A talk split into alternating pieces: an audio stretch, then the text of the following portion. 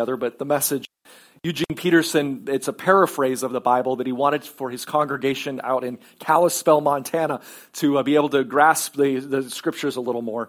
Uh, he's passed away some years ago now, but some wonderful uh, insights as well. I want to throw a few images up on the screen this morning of Joseph. And uh, this, the title of the message today is Biblical Manhood. Biblical Manhood. And I have to say, there's a whole, there's a whole cottage industry within the church, uh, evangelical church, on uh, what makes for biblical manhood and biblical womanhood. And some of the stuff, quite frankly, is more about baptizing fallen culture and putting Jesus peanut butter over it versus asking, what does the Bible actually say? And so I think that's something we need to wrestle with. But I don't have time to do all that today. But Joseph certainly is a model of biblical manhood. And we want to explore what are some of the things we learn about Joseph in the few verses that are about him within the Bible. Here's one image of Joseph here holding the baby as Mary is resting and recovering uh, in, in sort of this classic idea of a lower level of the house, which probably would have been what the manger or the, the, the stable where they were born is, because most in those Palestinian homes at this time, you would have had the uh, maybe a two-story or on the side of a hill home, but the lower story was where the animals were. So you'd benefit from the heat, you'd benefit from all of that. You'd benefit from the dung and the heat off of that as well. And then the living quarters were in the upper level. So there was no room in the living quarters. They were probably in this lower level of a, an ancient home. Uh, let's throw this other image up. This is, this is a, an 18th century French uh, printmaker. Antoine uh, Alexandre Morel. I never took French, so if I murdered that, my apologies for those of you francophones in the room. Um, so Joseph is here gazing at this writ of divorce in this picture. He's considering drawing up against the betrothed Mary, and he's decided not to condemn her publicly, but to divorce her quietly. And Morel uh, places this sprig of lilies uh, across Joseph's lap to remind us of his faithfulness, alluding to uh, Hosea 14:5, "The just man shall blossom like the lily." What will he choose, the lilies or the writ of divorce? Uh, one person commenting on this uh, painting notes. Then I want to throw up one more here, sort of a modern St. Joseph uh, picture. And we, of course, in Baptist tradition, Protestant tradition, we don't refer to these folks as saints within much of the church. They do refer to Joseph as saint. We say everyone has the potential to be a saint. You're sitting next to a saint this morning. Um, so uh, this one says, I, Joseph was probably between the ages of um, uh, 28 and 49, roughly, maybe younger, maybe uh, more contemporary. Uh, so when the child, this virgin conception takes place, uh, he would have been, been, in this age range. He would have been younger. Um, there are some traditions that say he was a really old man and they were just betrothed and never married. That's sort of the Roman Catholic Eastern Orthodox view. But most Protestants would say, if you look at the different things, he probably was, or even younger. He might have been in that that uh, you know 18, 19 ish range, which would have been a common range. So, getting an image of Joseph that, and I don't know I mean, obviously, we don't know what he actually looked like, but so this artist rendering is another example of that. Uh, so let's get the pictures off the screen, and we're going to move forward uh, this morning with the rest of the text. So, biblical manhood. Um, Joseph gives us an example, I think, that we need to lean into. Joseph is an example of what it, it could mean to be someone who is following God in their life. And we look at some of the things that he does and the choices he makes along the way. So, what I want to do is um, point this out as we walk through the text again. And one of the biggest things that we see in the life of Joseph is that there is a relinquishment and a redirection of the power that he has within his society. And this is a constant theme within even these short verses about him. There's a relinquishment or a redirection of the power he has, and he uses the power he has to empower others. In fact, there's a lovely quote by uh, Michael Frost, who's sort of a, provocateur within the Christian world in a good way. And he says this When male pastors call on us to recover something called biblical manhood, I suspect they're not thinking of the silent, loyal Joseph submitting himself humbly to his wife's God given calling. That's one example of biblical manhood.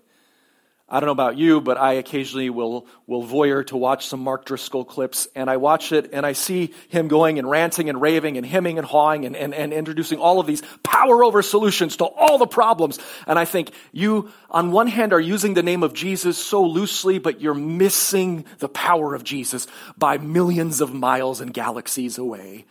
But Joseph has another model for us to follow. Now, Matthew writes primarily to a Jewish audience. It's believed Matthew's uh, bio, ancient biography or gospel was written more in that direction, whereas Luke is written to a more a global audience. And he begins in verse 18 in chapter 1. Now, the birth of the Messiah took place in this way. When his mother, Mary, had been engaged to Joseph, but before they lived together, she was found to be pregnant from the Holy Spirit. This introduces this passage to who's ever reading this within that context. Joseph had not been with Mary. And this is a very culturally sensitive but clear way to state this. The author, uh, Matthew, is telling us there's a pregnancy. We don't know who the father is. Something is up with this. And he tells us right away the genesis of Jesus. By the way, the, the, language used here is the same as the beginning of Genesis 1. So Matthew actually parallels the story of Genesis and, and the life of Moses as well. We see John doing some of this as well. Now, the birth, the genesis of Jesus, the Messiah, took place in this way. Many in Middle Eastern societies, Craig Keener, biblical scholar, says this many in Middle Eastern societies, many observers simply assume that if a man and a woman were alone together for more than 20 minutes, they have had intercourse. So if you think about this in terms of the cultural expectations, if a man and women were kept apart, and some of us may still in some of our cultures of origin have some of this, but in this, in, in this context, and even today, in many Middle Eastern societies, if a man and woman are alone for more than 20 minutes, it's assumed they must have had intercourse. So she was found to be pregnant from the Holy Spirit, and then he begins to unpack it. Stanley Hauerwas says this Incarnation, God becoming human in Jesus, properly understood means that Jesus' person and work cannot be separated because Jesus saves by making us participants in a new way of life. And that way of life is the church. So, what we're talking about in God putting on flesh in Jesus, the big picture is this idea of God becoming intimately engaged with his creation, entering into it as part of it. There's more that I want to say about that, but I'm going to move forward here this morning. Verses 19 through 20.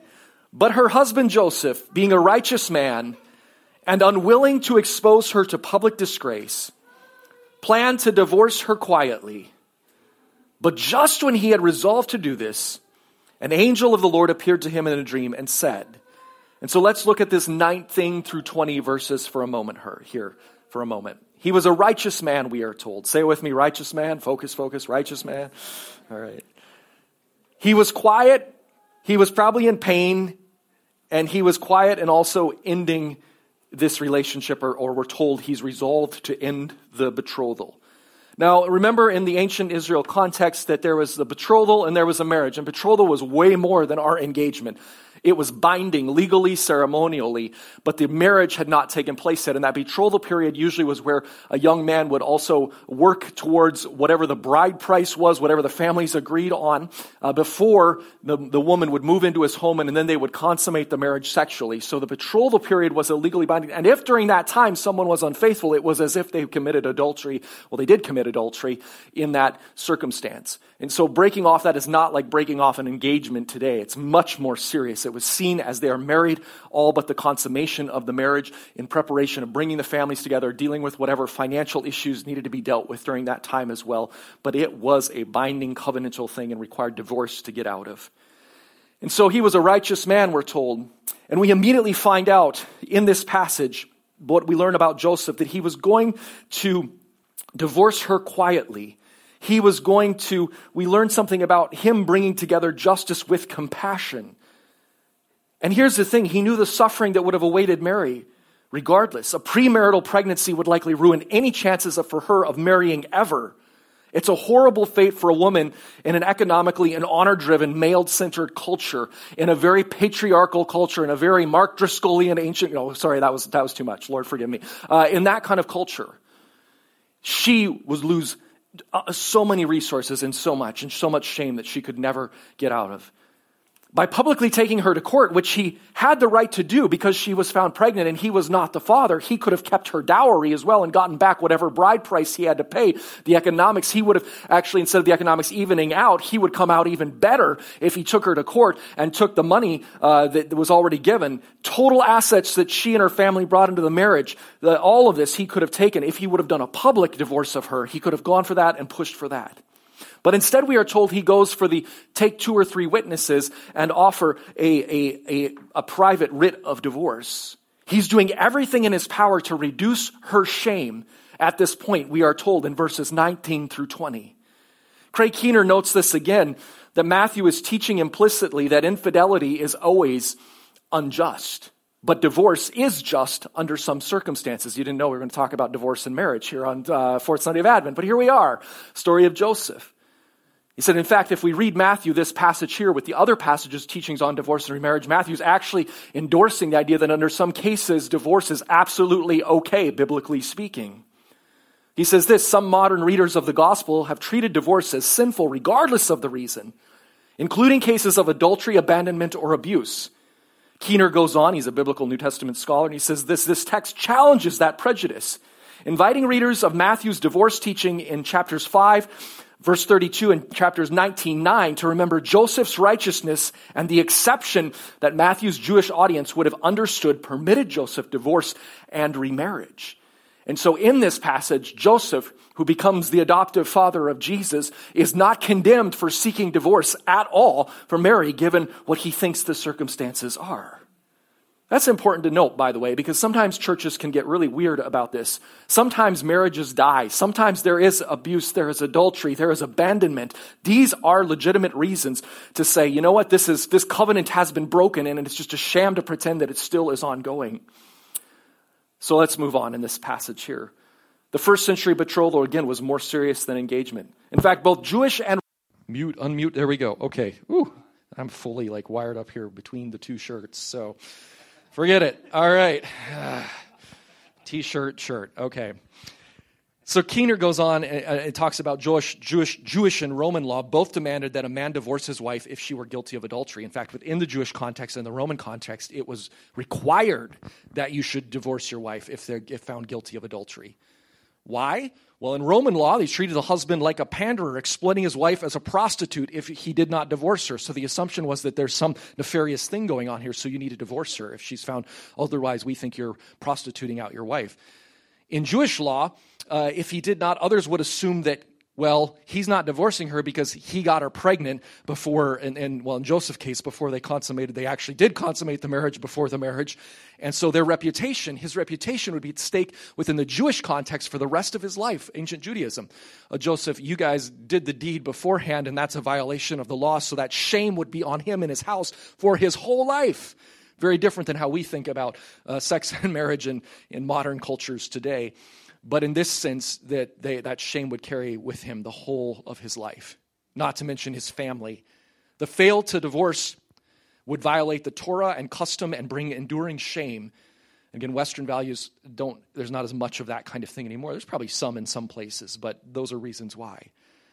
So Unlike Matthew, we tend to treat all kinds of divorce harshly and often excuse adultery. Some of these same Christians, Keener goes on, says, who clamor for greater punishment for violent crimes or drug dealing, counsel a betrayed or abused spouses to be perpetually patient as if no consequences were appropriate for the betrayers or the abusers. And this simply is wrong.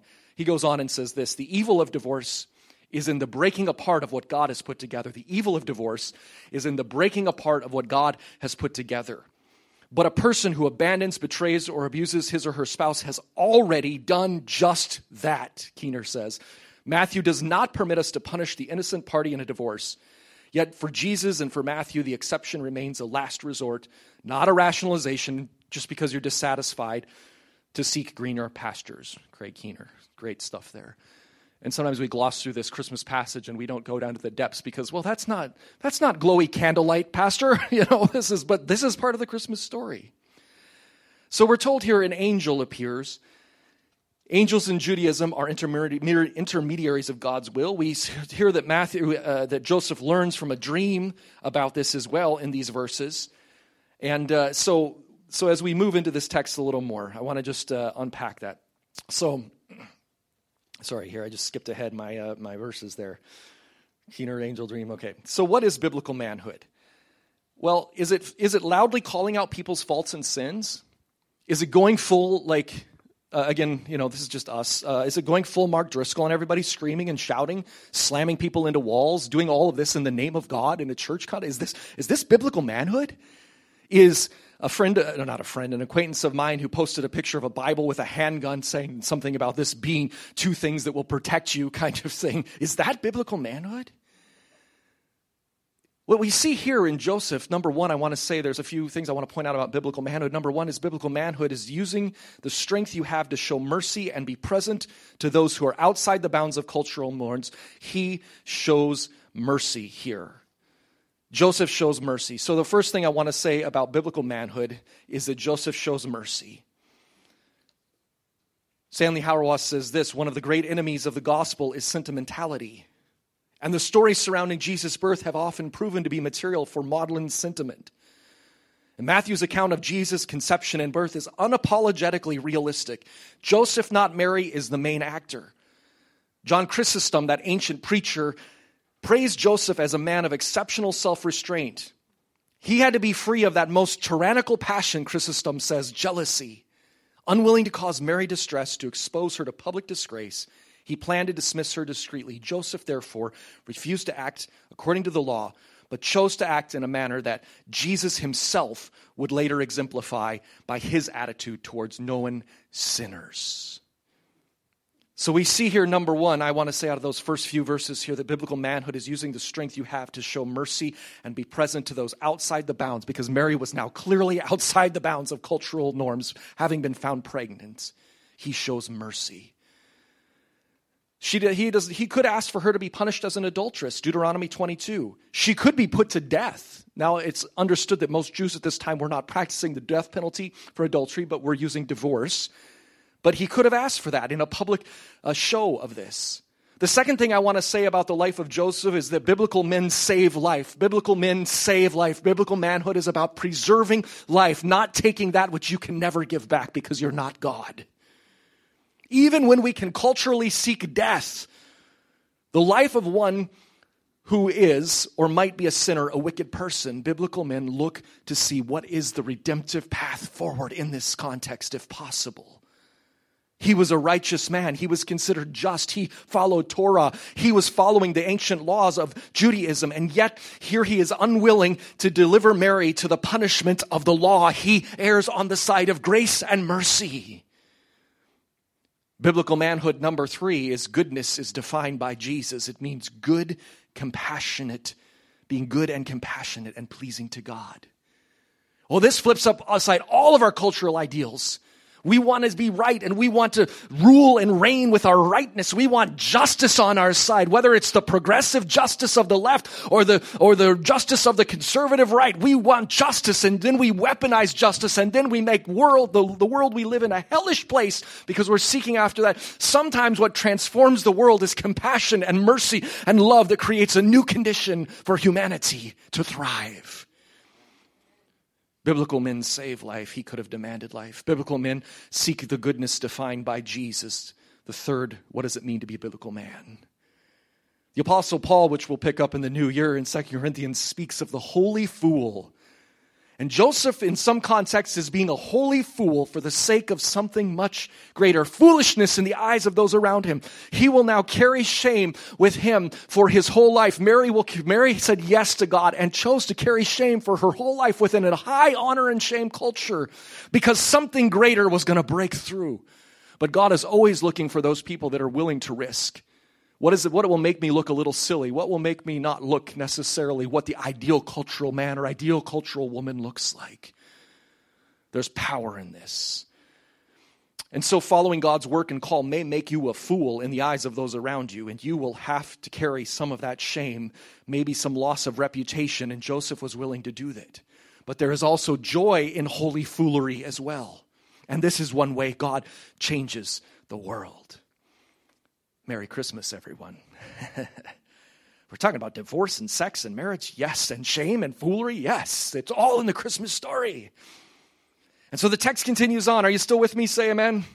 All right, all right. Harry would ask, Are you having a good time? Are you having fun? All right, all right, all right. Remember, the, well, modified definition fun is you're not six feet under. Okay. Joseph Joseph, son of David, verse 20, the last half B. Joseph, son of David, do not be afraid to take Mary as your wife, for the child conceived in her is from the Holy Spirit. So the angel appears to Joseph in a dream to tell him, This is not what you think it is. This is not what every natural, every, every, there's, an, there's a divine exception going on here. And Joseph's family lineage is named here by the angels. Well, Joseph, son of David, which is to clue us all in on the importance of Joseph in the story as well. Joseph is the tie in, is one of the tie ins to the history of Israel, to the kingship of David. Joseph, son of David, in Matthew's account. The lineage through Joseph is named. The angel addresses Joseph in Luke, we learn that Mary is also visited by an angel, Gabriel, as well. In fact, we were joking about this. Someone asked me, Can, can we sing the song Mary Did You Know at the Christmas Eve service? And, and I have made some very strong statements about this song in the past, and I would like to confess that they were not inspired by the Holy Spirit. But my answer to that is, did she know? Well, according to Luke chapter 1, the angel did come to Mary and did tell her that, that which is, that she did know. Did she know the fullness of the crucifixion, the fullness of the pain? Well, it seems in her prophetic song she indicates some of that, but if you've ever moved in prophetic words of the Holy Spirit, you may not always know the full application of what that looks like. Did Mary fully know? Probably not. So, can we sing the song? Yes, but it's not my favorite, but yes. But she knew, okay? She knew. The answer is yes, she knew. Should she know the fullness of it? Probably not. How could anyone know the fullness of the fullness of Jesus until he comes again? Not even Mary would know that. But anyway, all right. That was not in my notes, but that's just extra. It's just us today. It's a snow Sunday. Chill out. We'll be okay. home church people, well, most home churches are meeting during the holiday break here, but listening back to this, they'll be like, what was going on in that room? Well, I hope you feel that way. You should be in this room. There's always something going on when we gather together. Face to face community. Holy Spirit does stuff and sin. So here we go. Um, Michael Card wrote this wonderful uh, reflection on this passage. He says, The point is, before the angel came to Joseph in the dream, and before he explained the true cause of Mary's pregnancy, Joseph had already decided not to harm her, not to take full advantage of his legal rights under the Torah. In fact, it seems Joseph was willing to take upon himself the guilt that he thought was Mary's guilt. Ooh, that's biblical manhood right there, taking on others' guilt for the sake of something redemptive. And this is all we know about the heart of Joseph. Card goes on and he says, But it's all we need to know. The first character in the Gospel of Matthew with whom the first hearers in Matthew's community would resonate. His predicament is a parable of theirs. Like them, he faces a difficult decision to maintain the status quo of the old orthodoxy or to follow a new and wonderful dream from God at enormous personal cost. And Joseph Oh, by the way, Card points out, he is named after the Joseph that we know of from the Exodus story, the namesake of Joseph the dreamer, clearly chooses to follow the dream. And though his life is made vastly more difficult as a result, on every hand he is protected by God. And Matthew's first hearers are being called to have reason to embrace the same hope of a God who is at work in the world in unexpected ways. And the angel says to him, Do not be afraid. Say it with me do not be afraid. Do not be afraid. Number four, I would say biblical manhood is naming fear, is naming our emotions, and still choosing to risk in light of new information and experiences. Biblical manhood is not simply about conserving and staying in exactly the same status quo. It's also about naming fear and emotions and still choosing to risk in light of new information and experiences. When the Holy Spirit begins to move in special ways, fear can be our initial reaction. What's going to happen? What, how are things? Well, I don't understand. This is new territory. Well, that's exactly it. It is new experience. When God shows up through angels or other ways, do not be afraid is common communication. In Luke, it comes again and again and again. Luke chapter 1, 13 and verse 30 and 210 and Matthew 14, Matthew 28. Do not be afraid. Do not be afraid. Do not be afraid. And that's not to tell you to go into some like mental gymnastics, but rather that yes, there's fear, but continue to move forward. Do not be paralyzed. Do not be paralyzed. Do not be paralyzed, but step forward would maybe be a better way for us to hear that. What can we be paralyzed by? What can we be afraid of? Fear of what's happening now as the Holy Spirit is moving. Fear of what it means to the current situation and the people around you. Fear of change for the new conditions the Holy Spirit will create. Do not be afraid, for what is conceived is of the Spirit. Now, unlike many ancient other myths, gods would have sexual relations with maidens and conceive. This is important to note for those that want to say, well, all of these myths, aren't they all the same? There's similarities for sure, but this is different. There's a spirit begotten generation of the Holy Spirit, not some other being taking the form of a man here. It is the Spirit, him, the Spirit itself, himself engaged in some way with Mary. So this is different from other ancient Near Eastern myths. I don't want to say any more about that. I'm just going to let that one go. All right. We're almost done. Hang with me. Biblical manhood is about humility. Say it with me humility. Joseph had to be humble to move forward in this relationship, which, make no mistake, would be seen as humiliating by all of his fellow menfolk and most womenfolk as well in the first century. He had to choose a path of humility, holy foolery, humility choosing to walk in that path is so hard for most of us. And yet, that's part of biblical manhood humility. Verse 21 And she will bear a son, and you are to name him Jesus. And you, Joseph, are to name him Jesus, for he will save his people from their sins. Yeshua or Yehoshua means Yahweh is help and the redeemer of his people. Hauerwas writes about this Yet Joseph is still required a revelation so that he would know the character of Mary's pregnancy. God speaks to Joseph. Joseph isn't just doing this blindly, he's taking a, a sort of an open eyed kind of approach to faith, not blind faith. He's given the honor, though, to name Jesus as the new Jehoshua or Joshua. The old conquered the promised land. The old Joshua, the new Joshua, Hauerwas says, is sent to save his people from their sins, to live as people of the promise. And hang with me, we're almost to the end here, folks. She will bear a son, and you are to name him. You are to name him. You are to name him is to acknowledge Jesus as his adopted son. And so Joseph is the adopted father of Jesus in the New Testament. He brings him in. And this is important to note because in that Joseph's naming of him as is fully embracing this child as his own son. That's powerful if you think about it. And we think about the configurations of family, and here the first holy family before Joseph and Mary have their own uh, biological children, which we are told they most likely do. There's some debate on that, depending on Eastern Orthodox Catholic, but most Protestants would say they did have their own children. But at this point, we see this holy family being configured here through this adoption. You are to name him, and that act of naming is also a legal act of adoption. Because he is going to save them from their sins. This Old Testament hope and the, the, focus in the Old Testament hope of the Messiah was very large, but it's interesting. Matthew focuses specifically on our destructive patterns, our anti love choices, or what we want often call sin. It's not about national liberation at this stage. It's not about all those other things that they were looking for. It's first and foremost about setting us free from what binds us as persons and as people. The passage does not end on shame, but ends on breaking shame and deliverance from sin, personal and social sin, that you can live differently. You can have a different life. There's a different way of being human. Do you know Jesus? Have you experienced the joy of forgiveness from the Creator? You can through Jesus, for He will save us from our sins. And then finally, the passage continues. All of this took place to fulfill what had been spoken by the Lord through the prophets. Look, quoting the Greek version of Isaiah chapter 7, verse 14 Look, the virgin shall become pregnant and give birth to a son, and they will name him Emmanuel, which means God is with us. Biblical manhood, by the way, number six, is also to submit to God's promptings. You are to name him Jesus, submit to God's promptings, and to continue on. And all of this took place to fulfill.